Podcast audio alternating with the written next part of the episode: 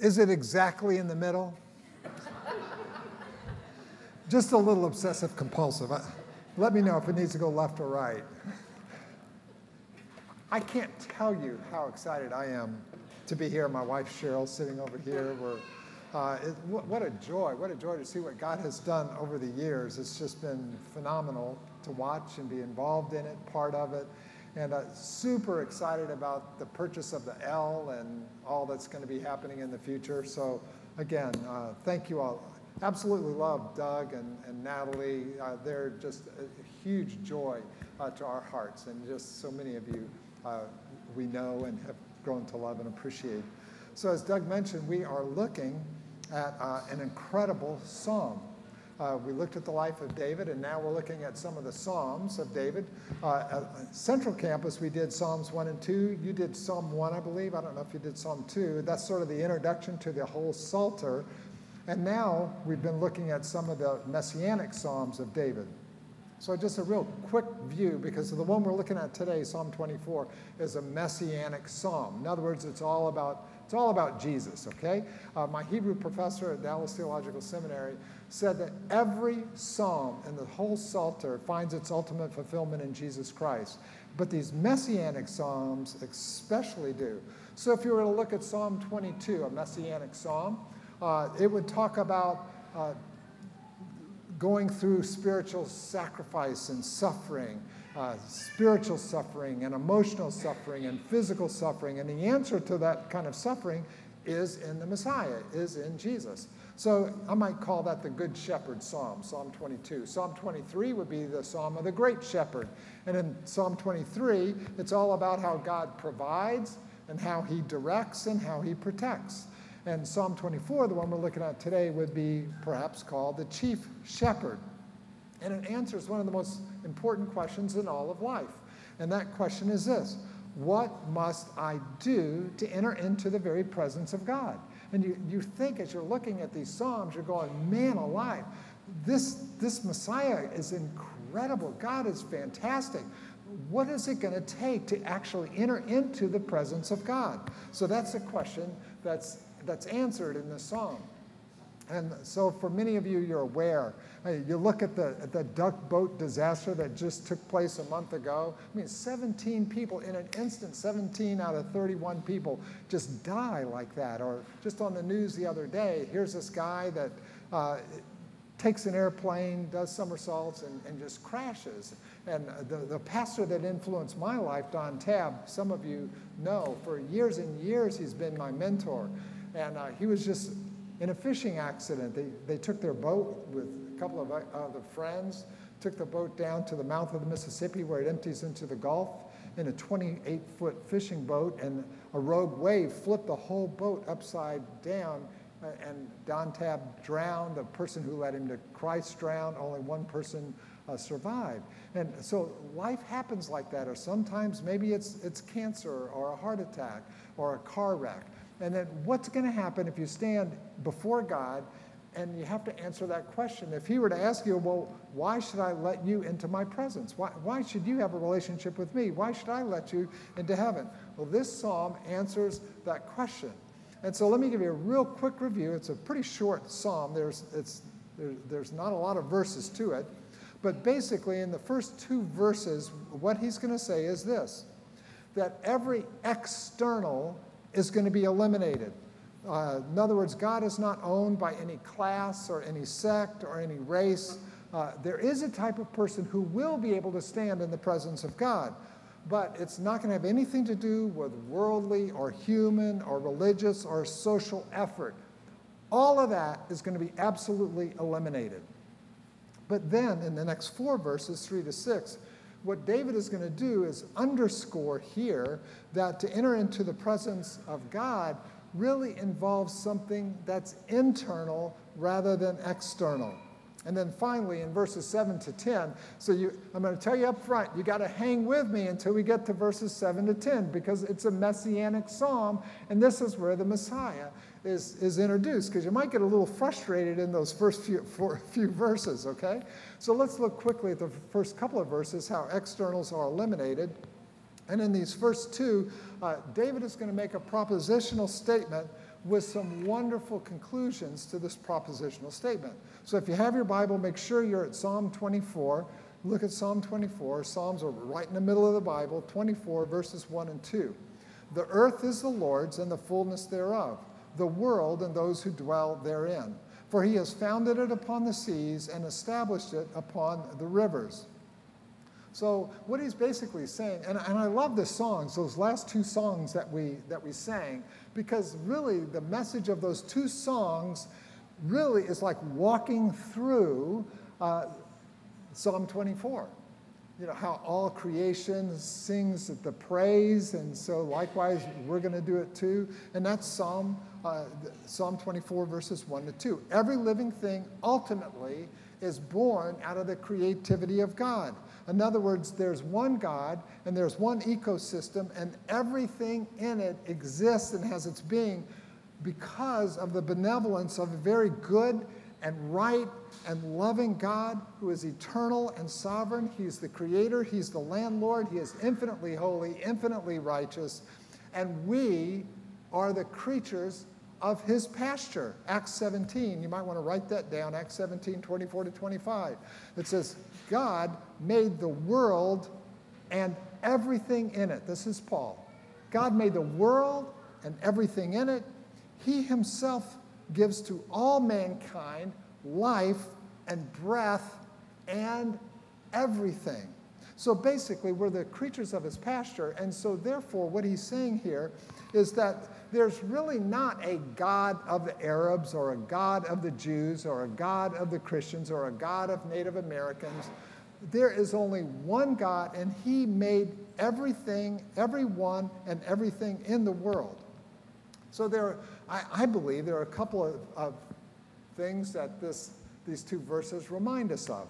And I think the first thing that comes to my mind is that clearly we are stewards in this world and we're not owners in this world. In other words, God owns absolutely everything. He owns everything that you possess. You know, the Bible says that He owns the cattle on a thousand hills. Well, not only does he own the cattle on a thousand hills, he owns your TV, and he owns your computer, and he owns your car, and he owns, he owns everything that you have. And if he doesn't want you to have something that you think you possess, then the natural response would be you need to get rid of it really quickly. And, and we've had to do that ourselves. There are things that I have thought I have possessed, and it was clear that God, God didn't want uh, me to have it, or he had something far better for me to do with it, and I had to get rid of, rid of it real quick. And what that does is bring an incredible sense of humility that it's God's, it's not mine, and I need to do what's pleasing in the sight of God. If I think it's mine, that creates this feeling of arrogance and pride. And pride goes before destruction. Pride is what thinks that I control it. It's mine. I control it. I own it. And I have dominion over it. But this passage just blows that out of the water. Matter of fact, John, John the Baptist said in uh, John 3 27, a person cannot receive even one thing unless it is given to him from heaven. So I think this is why it should be very easy for a Christian to be able to give and to be able to give sacrificially, generously, and bountifully.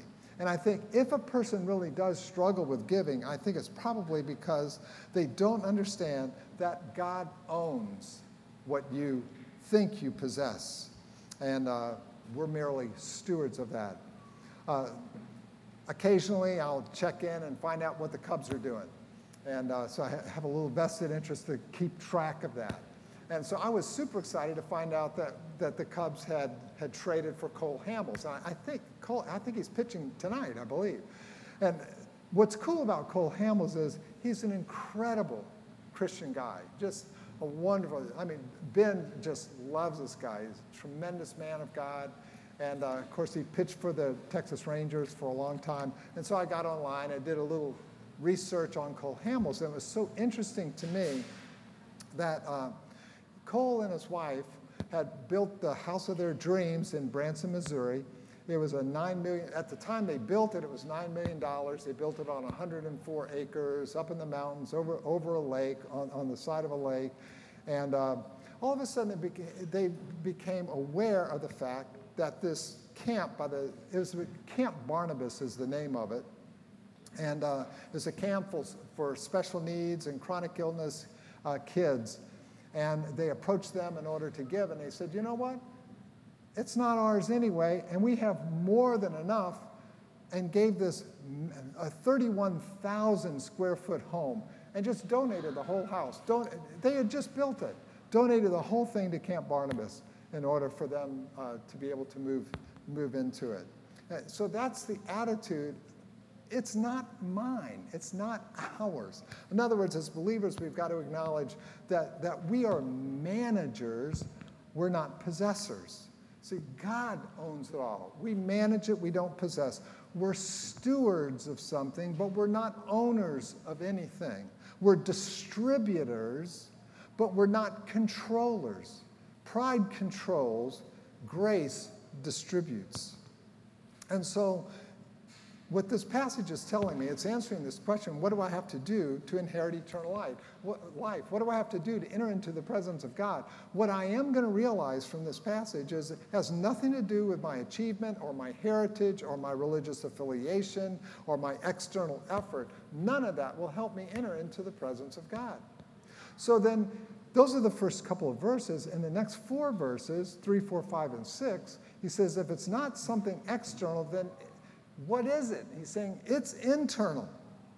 And so here's the verse specifically, verse 3 Who shall ascend to the hill of the Lord? Who shall stand in his holy place? And then verse 4 answers it very specifically. There are three things. We'll look at each one of these three things. The ones who will stand in his holy place, the ones who will have access to the presence of the Lord, have these three things. He who has clean hands, a pure heart, and I'll just say a truthful or a holy tongue. He who does not lift up his soul to what is false and does not swear deceitfully, he will receive blessing. In other words, rather than being guilty, he'll receive the blessing from the Lord and the righteousness from the God of his salvation. So let's look at these three qualities that separate someone who receives the blessing versus the guilty verdict. Let's look at these three qualities. He says the first thing is the ones who will enter into the presence of God will have clean hands. In other words, that, that's the person who doesn't have their hands balled up like a fist, and they're not lashing out in anger at other people. Those, those are dirty hands, those aren't clean hands. Or, for example, if my, if my hands, all they do is grasp and cling to and refuse to share uh, with those who are in need, uh, those hands are not clean hands. Those hands are dirty hands. Or if my hands are hands that will fondle another man's wife, those are dirty hands.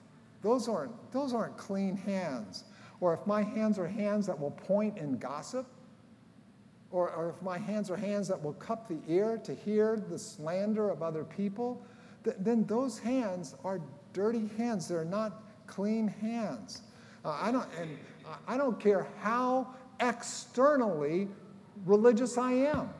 I mean, I could have been baptized, confirmed, I could be a, a member ad nauseum, but I'm dirty before God. So that's the first one clean hands. And then he says, Who shall ascend to the hill of the Lord? Who shall stand in his holy place? And secondly, he says, A pure heart.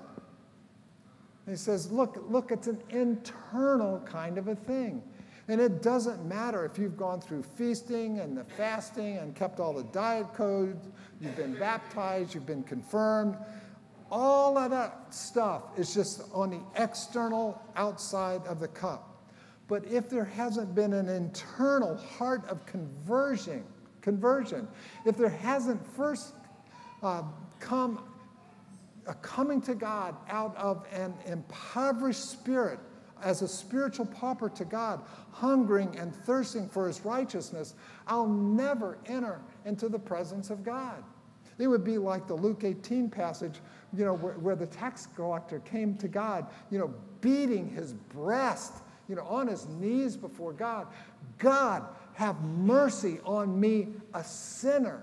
That's the picture of a pure heart. He doesn't lift up his soul to an idol. He has an impoverished spirit before God. Clean hands, pure heart. Thirdly, who's going to ascend to the hill of the Lord? Who's going to stand in his holy place? That's a person who doesn't lift up his soul to what is false, doesn't swear deceitfully. That person can enter the presence of God. So I don't know if you're noticing it, but what this text is answering, this text is, is simply answering the question how is a person saved in the Old Testament? The answer to that is a person is saved in the Old Testament exactly like a person is saved in the New Testament. Well, how's a person saved in the New Testament? Well, it's by turning in repentance from his or her own righteousness and, and good works, and it's to turning to, in faith, the grace of God as shown through his Son, Jesus Christ, as he gave his life for us on the cross. That's salvation in, in, the New Testament. Salvation in the Old Testament is exactly the same. It's by turning from your own righteousness, by repenting, trusting God to save him or her out of God's own mercies. It's the same thing. The difference is this the body of faith that you put your trust in is so much more further developed in the New Testament than it was in the Old Testament. When you think about just Adam himself, Adam merely trusted in the shed blood of a lamb. He trusted God to save him for that. Now, you and I, from the context of the New, New Testament, we under, it's so much more fully developed. We understand that the lamb that was slain is the virgin born Son of God who is crucified, dead, buried, raised from the dead after three days. And those in the Old Testament then were saved on the basis of credit which came due at the cross. We're saved in retrospect as we look backwards at what Jesus did on the cross. But the bottom line, in the Old Testament, they were saved by coming to God with, this is what David is pointing out in this psalm. You come to God and enter his presence with absolute empty hands, admitting your need, coming to God, trusting in his grace, and anticipating him to save us. That's exactly how Rahab was saved in Joshua chapter 6. It's exactly the same way as Cornelius was saved in, in, in, Acts 12, Joshua 6 to Acts 12. And verse 6 couldn't say it any clearer. Uh, Psalm 24, verse 6. Such is the generation of those who seek him, who seek the face of the God of Jacob. So the person with this kind of heart is the person who repents, turns in faith to the one true God, and bows before the sovereign God. And what's going to happen is this kind of turning, this kind of repentance will end in a new creation, a new heart. And so that new heart, that new creation, is going to look differently. That person with a new heart is going to begin to act different, look different, and it will display itself in clean tongue or a holy tongue, you know, clean hands, and a pure heart. In other words, it's, it's the whole book of Galatians. We all know as believers, you're saved by grace and by, by grace alone, faith in God, grace alone. But true saving faith is never alone. True saving faith will transform a person. If they're born again, they'll be transformed, and their lives will begin to look different. Now, I didn't say instantaneously. When we're saved, now we'll get to this in verses 7, 8, 9, 10. When our lives are transformed by God, instantly, instantly, we're just like Jesus Christ. Positionally, we're just like Jesus Christ. Now, our, the sanctification process takes time, where we become in practice what we are already uh, in position. Okay, but it will begin to reveal itself in uh, clean hands, pure hearts, holy tongues. And you think, this is the, such is the generation who seek him, who seek the face of the God of Jacob. This exact This exact same thing is communicated through the major prophets, through the minor prophets. Isaiah says the exact same thing. Micah says the exact same thing. So let's get out of the Old Testament. Let's go to the New Testament. This is precisely what John the Baptist said in John the, in John, in the, in John the Baptist, chapter 3. No, in, in Matthew chapter 3, John the Baptist, uh, when, when the Pharisees came to him. You know, and the Pharisees were the epitome of religiosity. They were the epitome of external religion. Remember, they came to John the Baptist, and you know what John the Baptist called them? He said, You brood of vipers, you, you heritage of Satan. He said, Bring forth repentance in keeping change, bring forth change in keeping with repentance. Uh, because John the Baptist understood that merely baptizing somebody externally doesn't get to the heart of the person.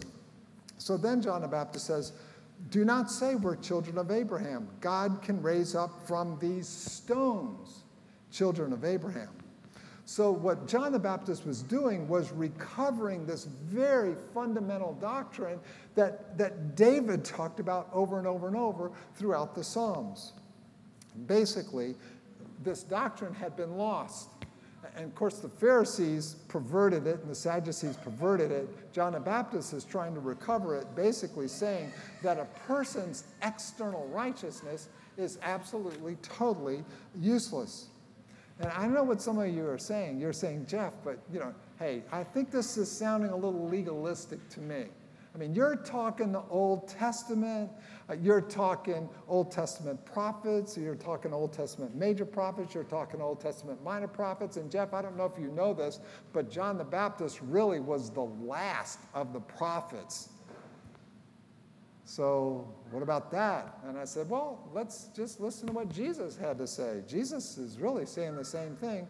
He said in Matthew 23, verse 26, You blind Pharisee, first clean the inside of the cup and the plate. That, purpose clause, hina clause, that the outside may also be clean. In other words, he's saying when you deal with a heart, when you deal with that, there are going to be changes that will take place. And I know some of you who are really astute, some of you are incredible Bible scholars, and I know what you're thinking. You're thinking, yeah, Jeff, you're talking Old Testament, you're talking John the Baptist, now you're talking Jesus. But, Jeff, the church really wasn't formed until Acts chapter 2, so if you're an ultra dispensationalist, you would say, you know, you can't really shove that on us. It's not applicable for me. So all I would say was, well, what about the Apostle Paul? What he has to say. Paul said in Romans 2:38, he is not a Jew who is one outwardly, he is a Jew who is one inwardly. Circumcision, listen to this, those are the externals. Circumcision, circumcision is of the heart. It's by the Spirit. And that's why he says in Romans 9, 7, they're not all Israel who are descended from Israel, but through Isaac, the child of faith. That's where your descendants will be named. He says the same thing in the book of Galatians circumcision is nothing, it requires a new birth, it requires a new heart.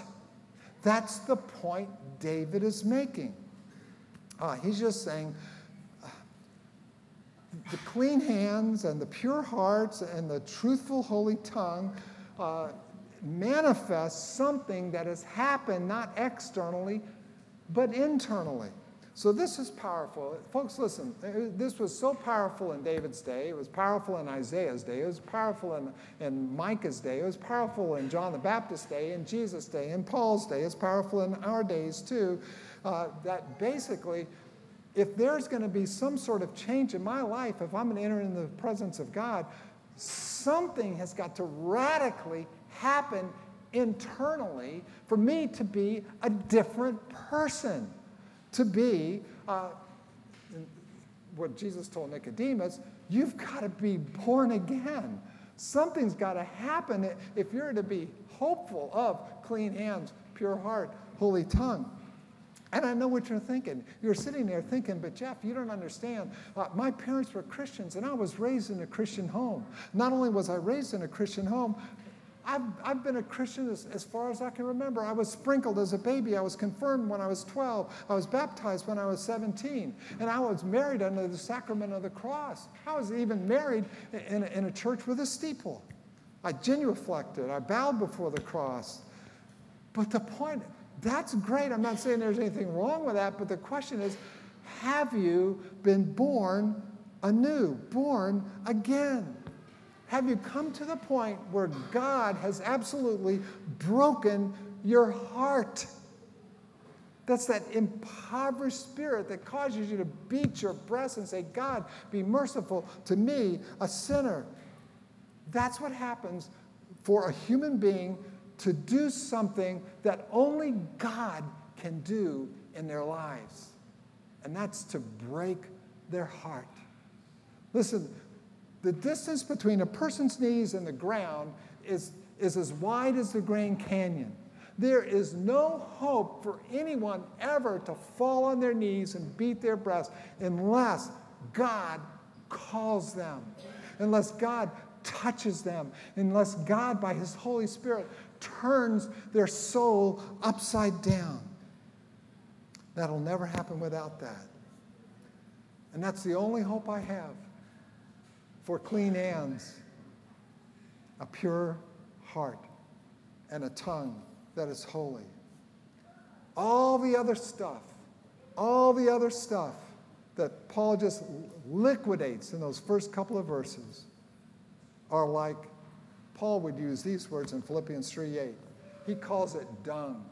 Isaiah in chapter 64, verse 6, calls them filthy rags all the religious mumbo jumbo that we think uh, that is helping us, you know, bridge the gap. He says it's just not going to do it. So remember, this messianic psalm does three things. Verse 1 and 2, pretty tough. He says, all the externals, whether it be your class, your sect, all, your effort, your religious affiliations, he says, it's worth nothing. Now, the next few verses, verses 3 to 6, he underscores it's got to happen through an internal change. And it's going to, that internal change will expose itself in clean hands, pure heart, holy tongue. So, but we listen to that, we read that, and, and people, I, I'm sure people, especially in David's day, now we're looking backwards and we have a little more comfort here. But back then they were going, oh my, that's what it's going to take to get into the presence of God? Clean hands? But, but Jeff, that list that you went through, that's where I am. I, I don't have the kind of clean hands it's going to take to get into the presence of God. I don't have that, that kind of uh, holy soul um, that, that's going that's gonna do it. I, I don't have that. I sure don't have the kind of tongue I'm supposed to have. So, what about me? I don't, I don't think I'm going to even have a prayer to get into the presence of God. And now, David has you exactly where he wants you. That's the whole purpose of the law to drive us to our knees. And now, these last few verses, this is why it's called a messianic psalm. He's going to point us to the only one that can give us hope. And that, those are these last few verses. And he shows us how Jesus is this answer. And he starts out, verse 7 Lift up your heads, O gates. Be lifted up, O ancient doors, that the King of glory may come in. So this verse answers the challenge of verse 3. Who will ascend to the hill of the Lord? Who will stand in his holy place? And so David is prophetically saying that the gates of celestial glory will go up at the presence of this one. Now, just a little hindsight in, in the ancient Orient, cities had gates. You know, all the cities were enclosed in gates, and the gates were on hinges that would open and close to let people in and out. Unless there was a conquering king. So, a, whenever a king would conquer a city, the king with his subjects would go in, and the city that was conquered would not just open the gates, they would take the gates off, up, and off the hinges. And that would show everyone, not only to the conquering king, but also to their subjects and to the town that's being conquered, that this conquering king has access to the entire city. They have the keys of the city, so to speak, and with, it, with the gates off of the hinges, they have total access, and the gates will never be shut to this conquering king. Verse 7b says, The heavens, heaven's gates are going to be opened up to the Messiah. He's going to go boldly in, that the King of glory may come in. Do you see what he's calling the Messiah? He's calling him the King of glory is going to go into the city. That's who's going to be able to, to, to, to uh, ascend to the hill of the Lord and who's going to stand in his holy place. That the Messiah is not an angel. The Messiah is not just a man. He is the monarch of heavenly glory. He's the Messiah, the Christ, the chosen one, the anointed one. This is the one who's going to come in. He is the only way by which we can get into the presence of God, who's going to put an end to all religion, to all philosophy, to all politics. He's the Messiah, the King. He is the Word of God come made flesh. He's the very righteousness of God. And then he answers the question well, who then is this King of glory? Verse 8. That sounds exactly like the guy who told to John, Where is he that I might worship him? Well, this is the only one that could ever get you into the hill of the Lord, into the presence of God. Well, who is he? Is he a Jew? Is he a Gentile? Uh, is he an Arab? Is he an American? Well, what's, what's his pedigree? Is he from New York? Is he from Minneapolis? Is he from Kuwait? Is he from Paris? And verse 8 tells us don't miss it. This is not a mere man. This person who can get you in, the one that the gates will be taken off the hinges, is God Himself. Verse 8 Who's the King of glory? He says, It's Yahweh, it's the Lord. Or in other words, you could say, It's I am. I am who is strong and mighty. The I am mighty in battle. Lift up your heads, O gates. Lift them up, O ancient doors, that the King of glory may come in. Who is the King of glory? It's Yahweh. It's the I am of hosts. He is a King of glory. So the Bible repeats itself over and over because it's intensifying, showing itself dramatically. David is saying, Who's the one that can get into the very presence of God? And he says, It's the Messiah. It is the I am. It's the Lord Yahweh Himself. And He says this two different times. It's the King of glory. He says that two different times. It is the, it is the Yahweh. It is the I am of Sabaoth. It's, it's the Lord of the host of God's armies. This is the one, the conquering king, the conquering, the Lord of Sabaoth. It, it's the most uh, beautiful term, the highest title of deity, the Lord of hosts. He is the one who enters into the city. He is the one that can lead us into the city. This one general can enter into the presence of God along with those who trust in him. This is the Messiah. He provides the way. He's the only one who can provide the way for us to enter into the presence of God. This is why the angel of the Lord, remember at Christmas time, the angel of the Lord, this is the one who announced to the shepherds in Luke 2. The angel said to them, Fear not, for behold, I bring you good news of great joy that will be for all the people. All. Remember verse 1 and 2? It, it's not what country you're from.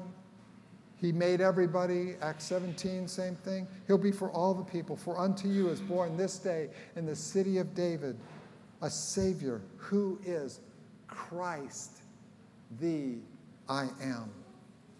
Or again in Matthew chapter 1, 23, Behold, a virgin will conceive and bear a son, and they shall call his name Emmanuel, God with us. Folks, Jesus is God. This is why you get to, in the Gospels, you get to Matthew chapter um, 21.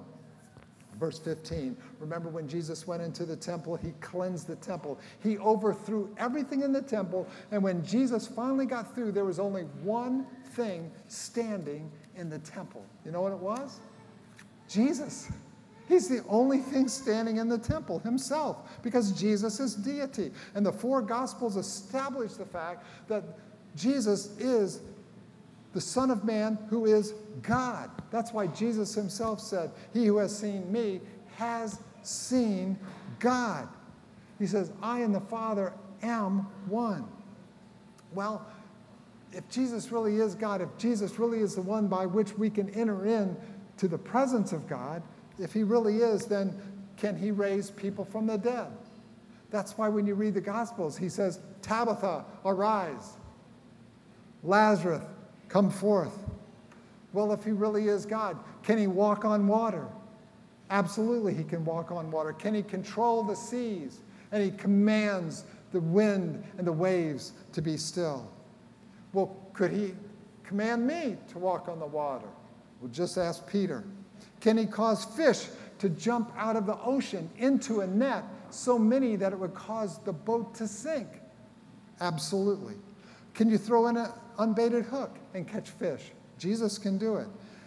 Can this man die by crucifixion? Can he get stuck in the side with a lance, pronounced dead by a professional Roman executioner? Can he get bound with 120 pounds of grave cloths, put into a tomb for three days, and then get up?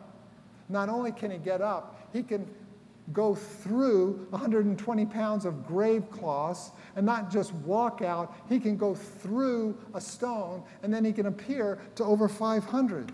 Jesus Christ is the Son of the living God. There is only one person who could ever do that. So the question is Jeff Gilmore, are you going to go to heaven? I absolutely know that I'm going to go to heaven. Oh, how can you be so arrogant? How can you know for sure? It's because I can tell you with assurance how I can know. It's because when Jesus Christ, when the Messiah went through those gates, the gates were removed from the hinges. He has absolutely permanent access.